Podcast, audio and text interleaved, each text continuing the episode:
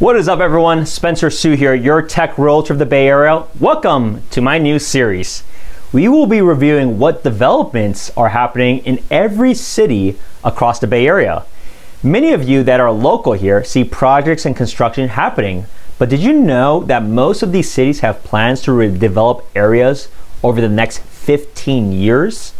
Now, before we begin, if you are tired of renting in the Bay Area, are a homeowner looking to do a trade up for a bigger home, or wanting to sell to move to a different area altogether, I would love to connect. Click on the Calendly link below and let's set up a time to talk. It's never too early to talk about options and work out on a game plan. If it is too early for you, it's all good. Feel free to sign up to my monthly personal newsletter or go on my real estate search portal where you will see all available properties on the market and be able to get a free home evaluation. Let's get started. So, the first city that we're going to cover is Belmont in California. There is approximately 2,955 acres in the current city limits, with an additional 62 acres of land contained within the planning area itself.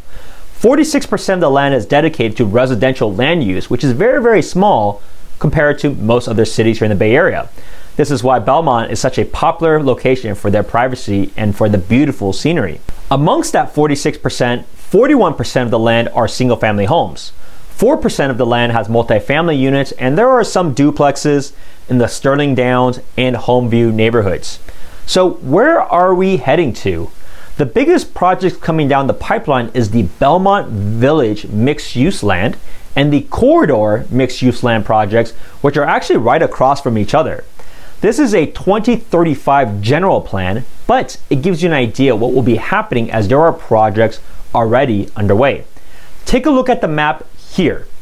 You can see that the changes will be mostly near the Caltrain station between Ralston and El Camino Real.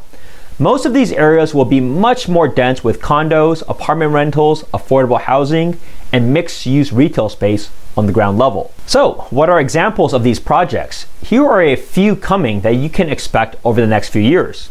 Here are pictures of Artisan Crossing. This complex will be a four story, 250 unit multi-family residential building ranging from studios to two bedroom units. 15% of these units will be affordable housing rental units. Another development will be 800 to 803 Belmont Avenue. This will be on the south side of Belmont Avenue and will have a total of 125 residential apartments. They will range between one to three bedroom units. The next development will be called Firehouse Square. This will be on the corner of El Camino Real and O'Neill Avenue, and it will be a four story mixed use building with 65 affordable rental units. 3748 square feet of retail and commercial space on the ground level, and 15 townhomes, which will be for sale at market rate. The last one at this time that's released publicly is the project on Hill Street and El Camino Real. Now, this particular one is a 100% affordable housing project and will be a 37 residential project. These are slated to be all one bedroom units.